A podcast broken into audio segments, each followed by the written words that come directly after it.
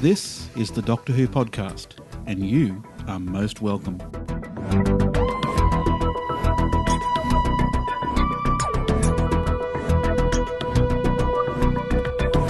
And it's one for the ages, or the Doctor's ages, that is.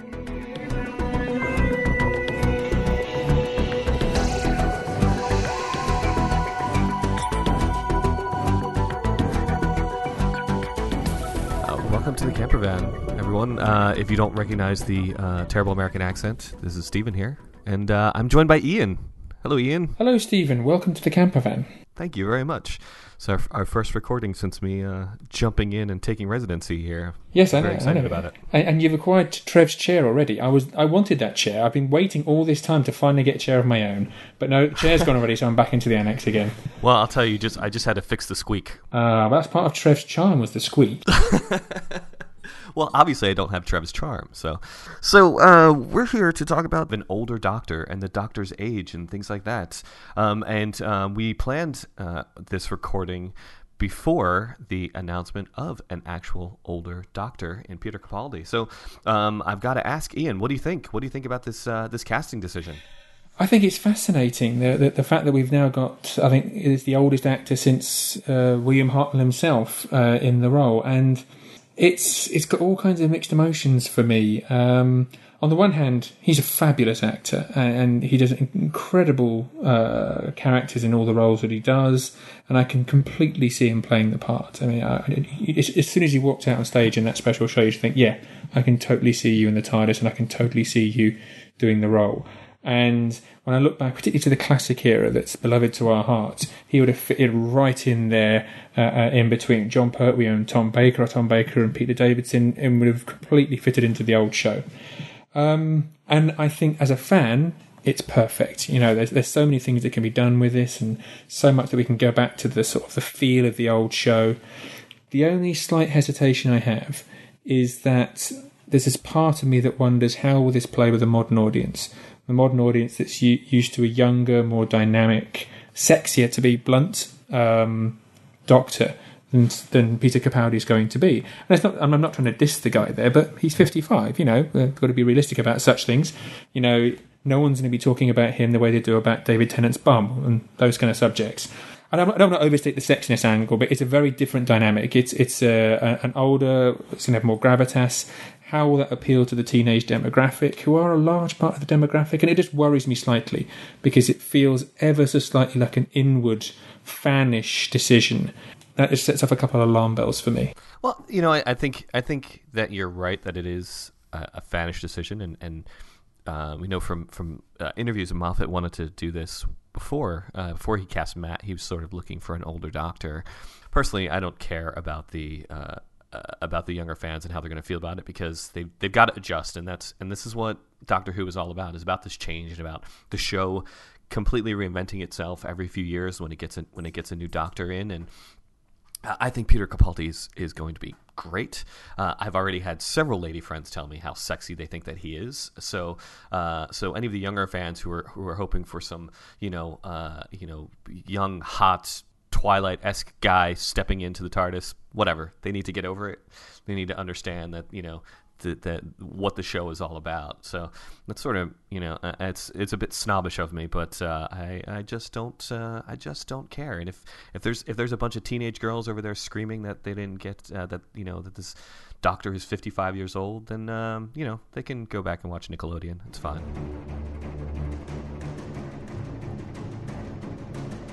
What kinds of things would you like to see, or do you expect to see now that you know he's? Uh, I mean, Peter Capaldi obviously can do all the running around. He's done it all on thick of it. I mean, the the, the mile a minute pace that he takes on that show um, should put should dissuade anyone's fears that he's not going to be able to run down corridors. But um, what kind of things um, are you hoping to see out of an older Doctor?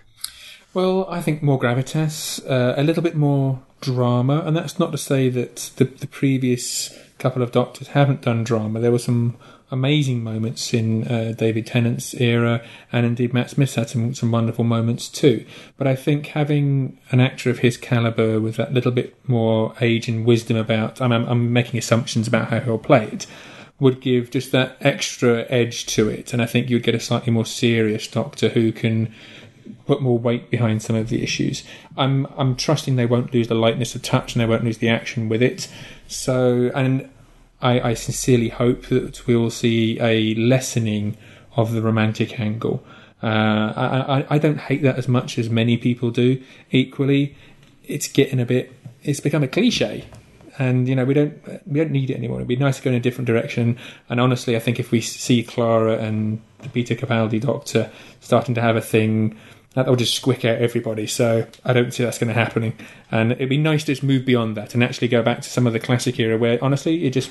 I don't want to be again all fannish about it. Of oh god, the doctor mustn't kiss or any of that stuff. I'm I'm not that obsessed. I would just like to see something fresh. And you know, carrying on that theme now wouldn't be fresh. I I agree. This is actually, and this is for a subject for a totally different episode, but I, I would actually like to see the Doctor find Clara her love. You know, somehow that sort of like, and that's really cheesy way to put it, but I'd like to, you know, when it's time for Jenna to leave the show, I would like the Doctor to set her up, like you know, find her her life mate and they go off together and that's how you know so for the doctor to make that happen for his for his best friend. So because they that's what i would like to see them be as best friends and none of this romance and things like that. And um, I, I, too am hoping that that doesn't that doesn't continue um, w- with um, with the 12th doctor and clara. And I like the idea of gravitas. I also like the idea of it's that the show is always played as a young man in an old man's body and it would be almost uh, slightly interesting for it to be played as an old man playing as a young man you know? Uh, just still retaining the energy and, and, and a bit of freneticness that i know annoys a lot of people but i really love i love the little things that matt does the little things he does on screen that just sort of um, uh, uh, the physicalities that he brings to the role. And i would love to see peter capaldi sort of really be able to and I think he can pull it off. Really, be able to play that um, uh, diversity in age in ages and being like, you know, you know, what's the point in being childish? Uh, what's the point in being an adult if you can't be childish sometimes? And, and in that in that Tom Baker sort of way, I can really see that that happening, and that's kind of what it what uh, I find exciting about it.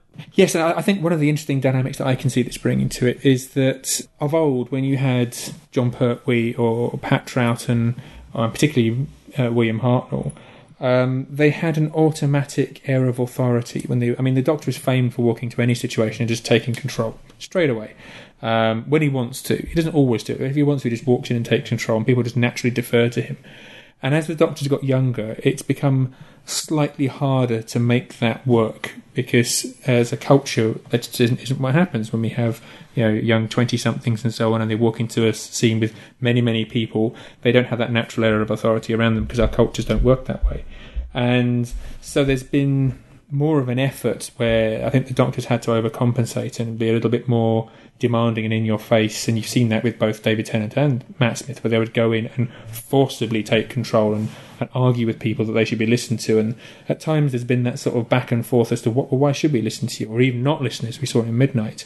And I think it will be it's just a, a, a, different dramatic tool to let the doctor come in, and people do just have a natural deference towards someone who looks like they should be in charge or has that air of someone who should be listened to and respected. I I, I think that's a that's actually a really great point, and um, uh, I, I would love to see that as well. Him, you know, that back to actually being an authority figure whenever he walks in, and sort of instead of a uh, sort of the uh, buffoonish, which I know is, is the characterization they were going for, and I know that that sort of you know, at least Matt's uh, Matt's inspiration, you know, because it's very Troughton-esque to sort of walk in and nobody has any respect, but he ends up being turning out being the smartest person in the room, you know. But uh, you know, to actually walk in like and, and have that, I've already turned the heads and everyone's like, okay, we're gonna listen, we're gonna listen to this guy now. So you you sort of eschew all of that. You don't need you don't need that. You just need the doctor to step in and sort out the situation, and that's you know, and, and that's exciting to think about to being that kind of character again. Absolutely. So, my question for you uh, is everyone's favourite game when a new actor turns up to play the Doctor to try and pick out which of the previous ones they're, they're channeling and taking their influences from. Who do you think Peter will choose? Which Doctors do you think he will draw pieces from? So, I don't know if you noticed, if you watched the introduction, but when he walked out and he was holding his jacket lapels, uh, in a very very Hartnell style, and um, I, I, think I think he's he's going to go back to the beginning. I think that he's going to have some Hartnell. I think I think he might have a little Pertwee thrown in, but um, but yeah, I think that uh, I think that he's going he's going back to uh, back to basics with William Hartnell. As long as again he doesn't fall into the Colin Baker trap and become irascible and uncharismatic and tetchy, um, yeah. because that, that that's exactly what Colin tried to do or was told to do and I think it just doesn't fly with. I didn't, didn't think it flew with audiences back in the eighties. I certainly don't think it would fly today. Uh, if and, and, unless you're very very careful how you pitch it to keep the the sort of the lightness and the cat charisma in there as well. So, who do you think that he'll he'll be sort of inspired by? I, I my mind is falling to kind of a blend of uh, Jon Pertwee and Tom Baker. Tom Baker had a slightly more. I mean, this that's an odd thing to say about Tom Baker, but he was slightly more reserved there a lot of the time. When he did open up his mouth, all kinds of strange and bizarre things came out.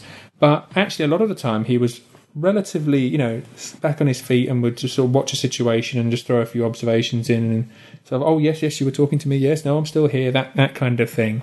And I could see some of that. I, I don't think I'm guessing. I'm wildly guessing here. I don't think he'll be an in-your-face doctor uh, the way that you know Matt and, and David were.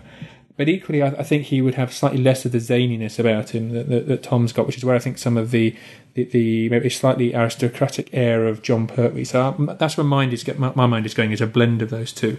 It's very exciting having this conversation, isn't it? Just talking about a new doctor is just so exciting. And it's quite odd that we're taking, I mean, the, the, the, kind of themes that we're thinking about for him and the kind of stuff that we're looking at as being brand new, it's all the old stuff. I mean, we're going back, you know, 30, 40 years for the, the, the kind of stuff that he's going to be hopefully bringing to the role. And I think, you know, my, my thoughts around Jon Pertwee and Tom Baker is also that's his era as well. You know, that, that famous letter everyone's pointing at is, around, is about the three doctors. So that's obviously the time when he was a fan. So it would be a natural place for him to go and it's fascinating that the, the new thing is the old thing. It is. The, it's the fiftieth year, you know, and we've been we've spent so much time looking back, and and uh, everyone who's making the show now, they're the we's, you know, they're they're us. They're they're the, the, the fans just like us who've been watching the show all this time, and we, you can't help but to to to look back and, and sort of try and bring the things. at least is what it seems Moffat does bring bring the things to the show that he loved about the show. You know, uh, and I think that's why he was looking for an older doctor when he cast Matt. But he, when you find someone like Matt Smith, you kind of kind of can't help giving them uh, giving them a shot at it. And and it, I, you know, in my opinion, it paid off. And and now to get someone like uh, Capaldi in in to play the part is it definitely um, again exhibits those things those those things that that we all love about the show. And I, uh, I, I, think uh, I think it's very cool. Yeah. Yeah, and I'm, I'm hoping we'll see more storytelling in the classic era story structures that are a bit more like that, a little bit less of you know talking the villain to death. Although of course that happened in the old show as well, as we saw and remember it's just recently at the BFI. Um, but uh, a, a, little bit more, I don't know, a bit, bit more uh, old tr- traditional type Doctor Who. I think will be one of the things I thought was fascinating about that program where they announced Peter Capaldi was the amount of classic Who that was in there because basically all the previous incarnations, to my mind, were given pretty much equal billing and equal footage time. And that hasn't always been the case. Um, looking at you, Confidential, there's been so much of the material that was released really did act as if Eccleston was the first Doctor and it all started from there. And I thought, actually, this, for me, this program was quite a break with that in terms of the weighting was very, very even, which is the correct thing to do in the anniversary year, but also not the most obvious and sort of maybe crowd pleasing move the BBC could have made. So I was pleased to see it the BBC have gotten a lot of backlash over that for, the, for this year, right? I mean, everyone everyone being so concerned about whether or not there are classic doctors in the um, uh, in the 50th anniversary special, and how how much uh, the, the, the classic series is getting its its due this year, and um, been overreacting fans, that's for sure. Um, overacting fans and Doctor Who, never. but yeah, but um, but there was, and it was, and it and it, it was nice. It was nice, and it's it, you know, as I said, it's nice to have. I it, I go back and forth a little bit. I, I, thought that David Tennant, being such a huge fan, maybe did him a bit of a disservice in in the part, um, uh, because uh, something about him wanting to play the part for so long and already having a preconceived notion of how to do it and stepping in and doing it and things like that. And um, not, I loved him as the Doctor, but it, there was always something there that just seemed a little bit too like he was uh, maybe playing in his backyard rather than be actually becoming the character. I don't know if that makes sense, but um, and and Matt didn't have that uh, that baggage with him. So I worry a little bit about uh, a fan playing the part, someone who's been watching the show his entire life and um, is so uh, very much entrenched in the show and its history.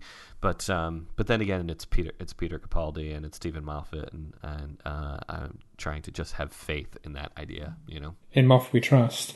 I have to say, to come back to our theme of age, I think the fact that Capaldi is an older actor with a lot more experience than David Tennant, and that's not to knock David Tennant in any way, but you know, Capaldi's been around in this the, the acting world a lot, lot longer and has achieved a great many things. I think that would give him the experience and the wisdom to to not let the fan inside him come out and colour the performance, but to actually come at it. I mean, to have played the roles that he's played over the years, and to have had some of the, the, impact that he's had, and some of the roles he's done have been fabulous. I mean, the, the one that people have been talking about is, is Torchwood, uh, and I, I, thought his performance in that was, was fantastic and incredibly powerful and affecting, and what was a very powerful and affecting drama. So he, he's obviously a very, very good and accomplished actor, and I think that that uh, experience will give him what he needs to overcome those, those tendencies.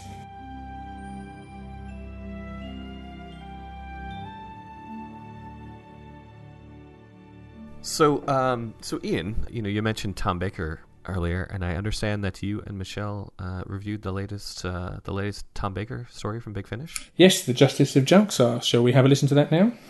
Let's do it. Big Finish with Ian and Michele from across the Atlantic Ocean. Ian from the UK and Michele from the United States. Reviewing Big Finish, sorting out the wheat from the chaff and nonsense, saving you money on the ones that are not so good.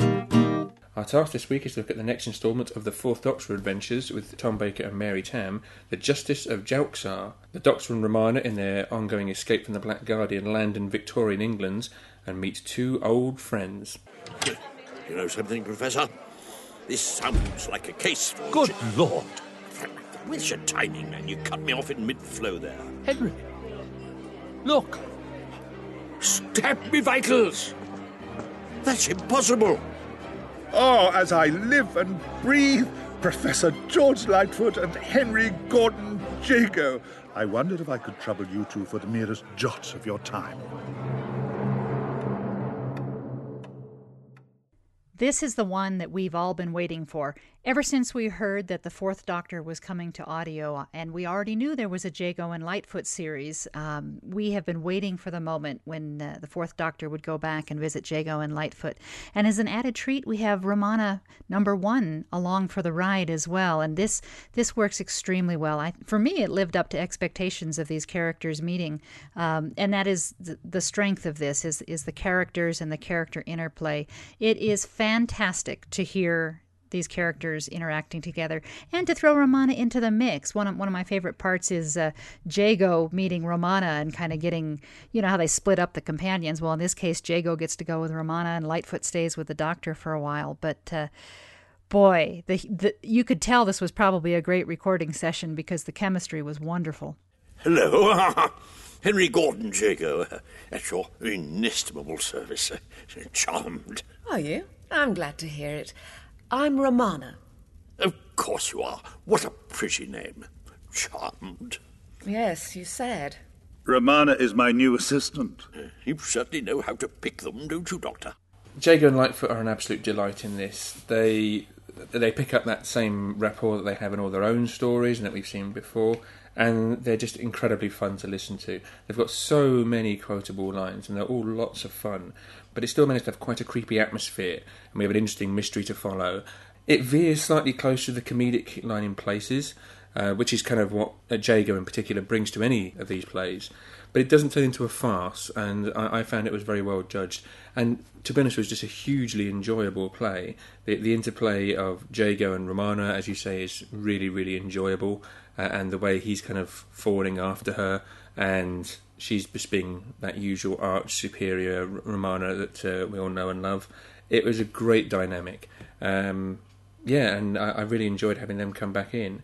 The, the story itself was uh, quite steampunk and creepy, very reminiscent of many of the Jago and Lightfoot stories from their series, um, but uh, something that the the Fourth Doctor I think plays very well against. Yeah, as you say, the story fit really well in the time period. This felt like a, a, great Victorian adventure for our investigators of infernal incidents, as they say. Um, for me, the the tone, as you say, there there's the humor and the wit of Jago and Lightfoot and, and you know the others thrown in there, but it doesn't cross that line of going into silliness. It, it, it's just genuinely fun. Where where I was bothered a little bit by the auntie matter in terms of becoming too farcical, uh, this I think toes the line perfectly, and and it was just a whole lot of fun.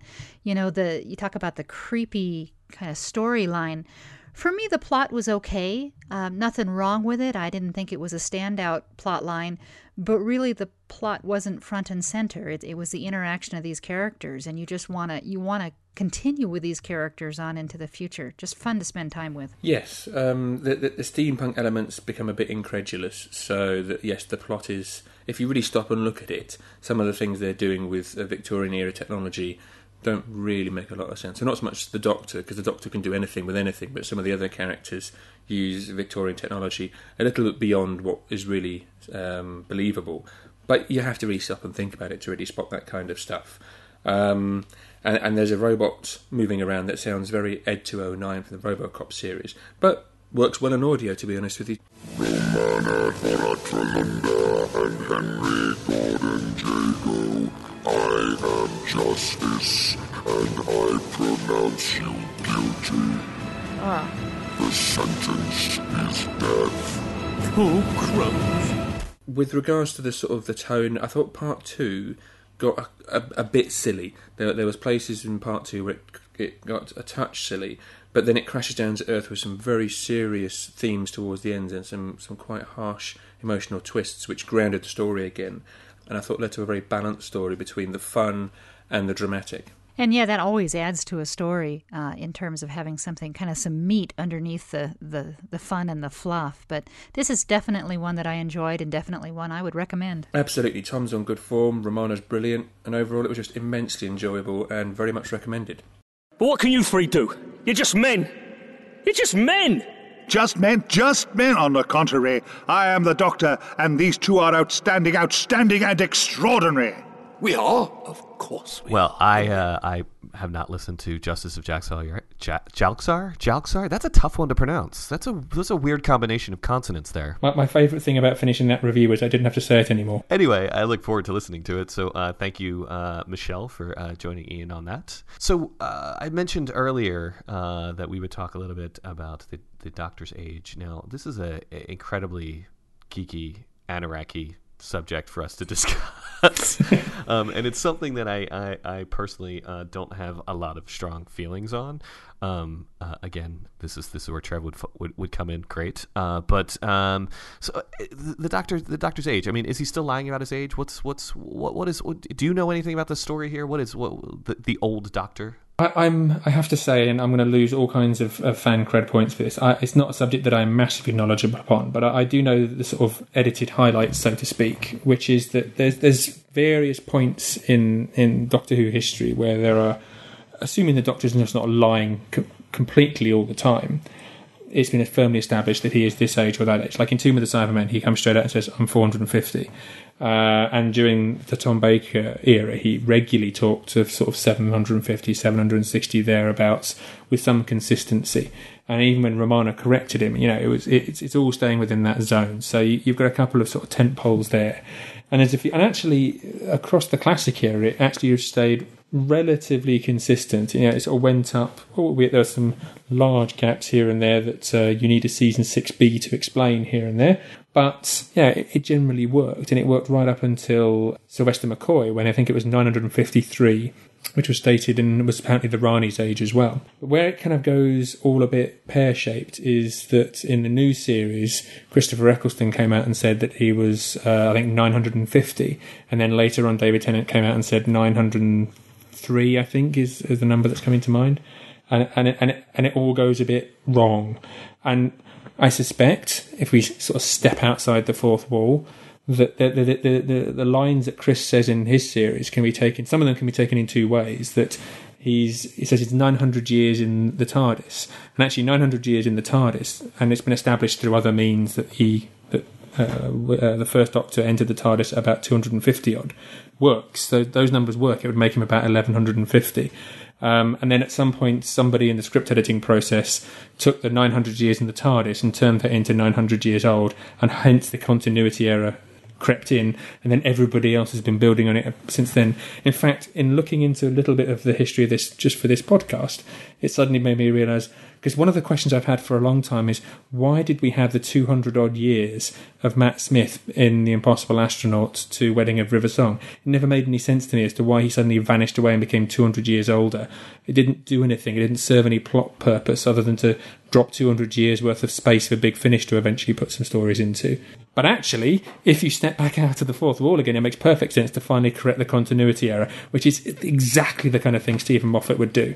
That does sound like a very uh, Moffat thing to do to actually go back and make sure that the uh, that the number is changed to ma- to match with continuity because he is an OCD fan like the rest of us, um, uh, who really wants continuity to be perfect. Uh, someday maybe he'll fix unit dating. I, I do remember a, a, quote from Moffat that he said that the doctor could never actually know his own age because um, even though he is traveling linearly along his own timeline.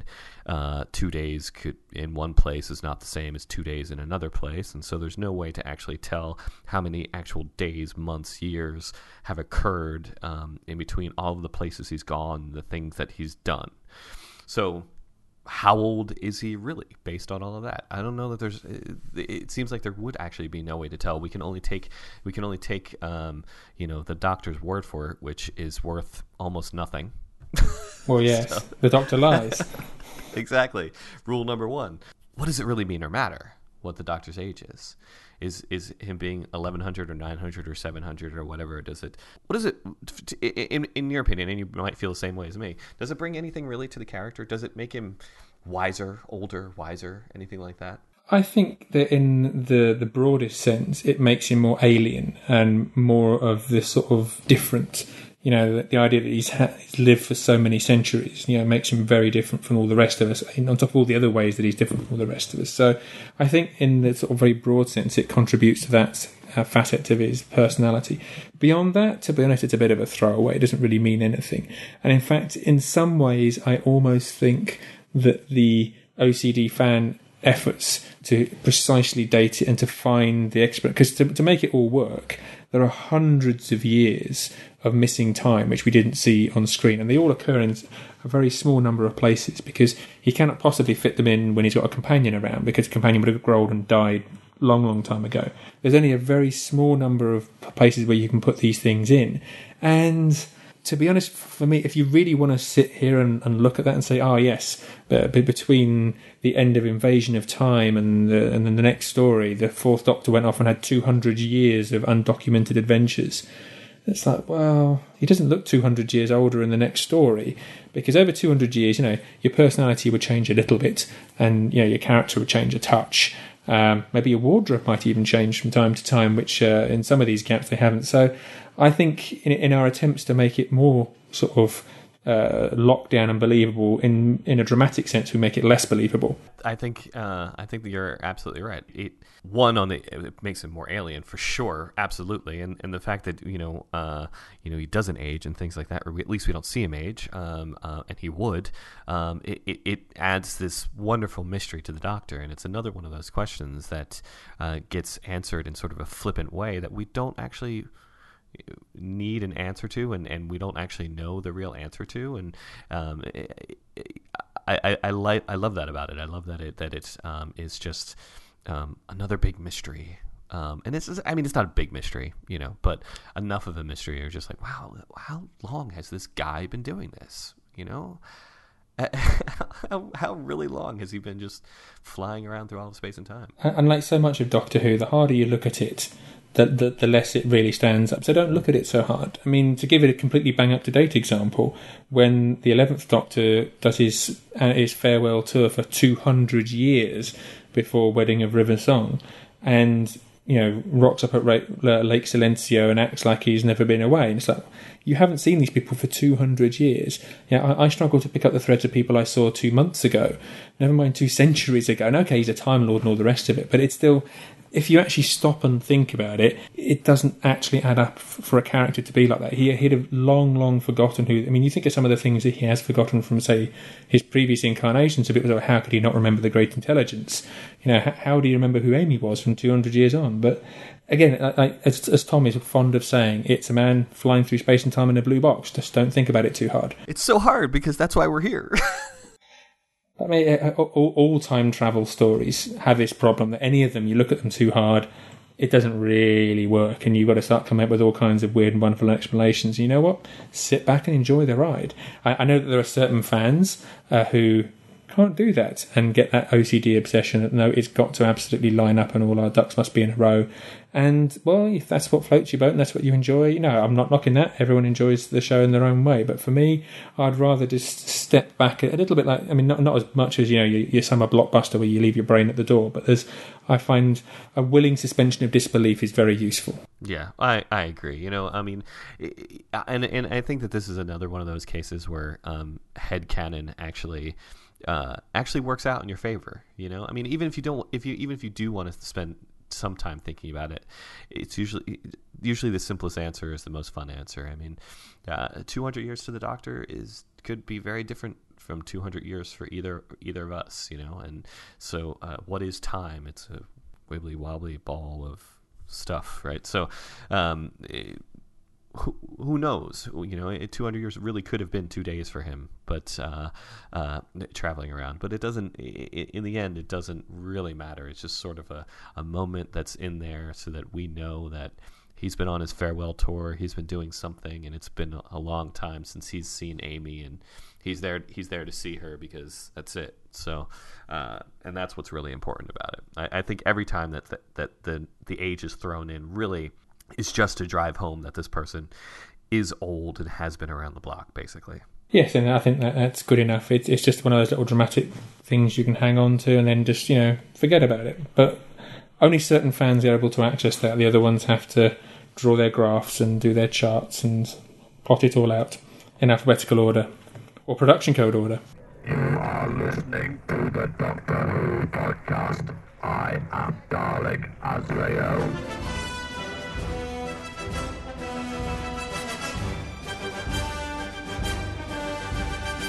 So you, you actually settled in in the camper van now. Have have you been given the cleaning rota yet? I have, and I promptly dismissed it. But uh... oh, you, you, you really are entering Trev's shoes, aren't you? yes. Well, you know, somebody's got to. Yeah, yeah. You know, I'm I'm I'm I'm I'm getting pretty settled in. I'd say. Um, I've done uh, quite a few of these now, and uh, I'm I'm able to get a word in. Uh, so it's uh it's it's going very well. I think that the last part of your DWP initiation is, is yet to come. Now, I understand that you've had the shots, and I know we had the health and safety form disclaimer signed. So, for the next episode, 222, it is time for you to meet Leeson. I'm very looking forward to it. Um, when Stephen met Leeson will be the next episode, uh, and uh, it, it's going to be epic.